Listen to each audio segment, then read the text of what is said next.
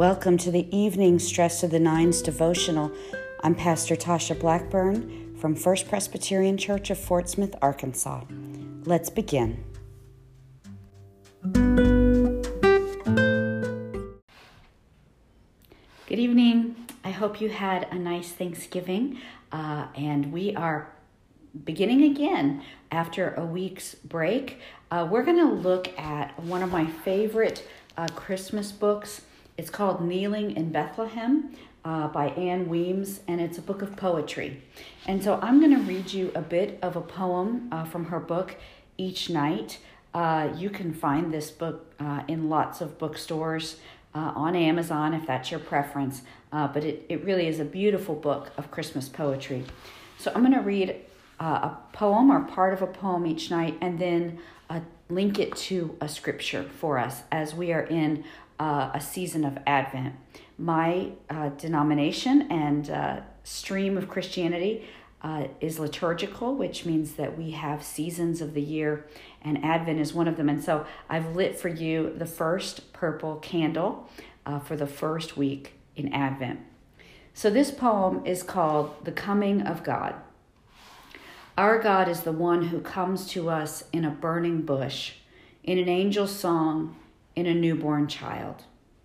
Our God is the one who cannot be found locked in the church nor even in the sanctuary. Our God will be where our God will be, with no constraints, no predictability. Our God lives where our God lives, and destruction has no power, and even death cannot stop the living. Our God will be born where God will be born, but there is no place to look for the one who comes to us. When God is ready, God will come, even to a God forsaken place like a stable in Bethlehem. Watch, for you know not when God comes. Watch, that you might be found whenever, wherever God comes. Isn't that beautiful? The idea that God is on the loose. Uh, we get glimpses of that throughout the Gospels. Um, of course, the first and foremost one being that Jesus is born in a very unexpected place, uh, in a barn, uh, among strangers, far from home.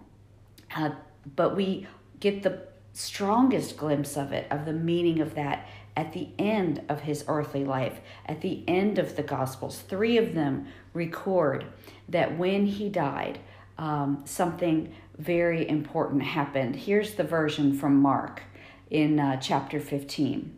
It says, Then Jesus gave a loud cry and breathed his last, and the curtain of the temple was torn in two from top to bottom. Now, that may not sound like much. You're thinking, okay, so some fabric ripped, right? Uh, but the temple curtain was um, this very special uh, curtain that was between where people could be to worship and then where the holy of holies was what was called the holy of holies. And that is where it was believed um, that god dwelled right? And so there's the place where god lives and then there's a curtain and then there's the average person. And uh, no one's going past the curtain. And when jesus dies that curtain is ripped. And I love that not only is it ripped, but it's very clearly ripped from to bottom. Um, God in the heavens, right? I'm even putting a spatial thing on him right now, right? But God in the heavens rips it from top all the way down to the bottom. Uh, God is on the loose. Uh, Jesus will be found where he will be found. Uh, he shows that about God. He, he teaches us that truth about God, that you cannot put God in a box you cannot say, God is in this place and not that one. God is in my church and not in your church. God is going to be um, where God decides to show up. And that's one of the most beautiful things about Advent. It's this reminder as we wait and we watch and we try to have patience where might I see him? Where might God show up today? Let's pray.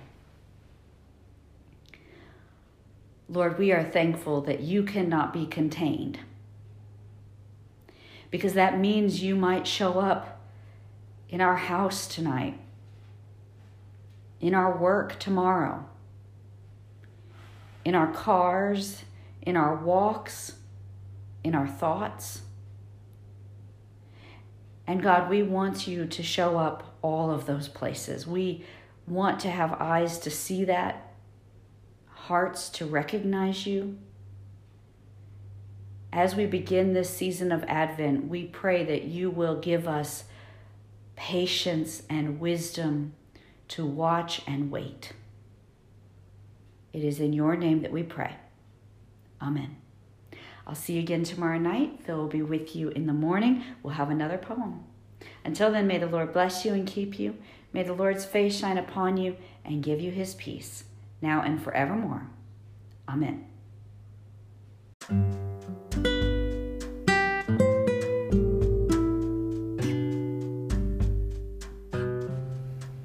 Thanks for joining me for this evening devotional. There are morning devotionals as well on this podcast. You can simply follow us by following Stress to the Nines Pod. Until we meet again, God be with you.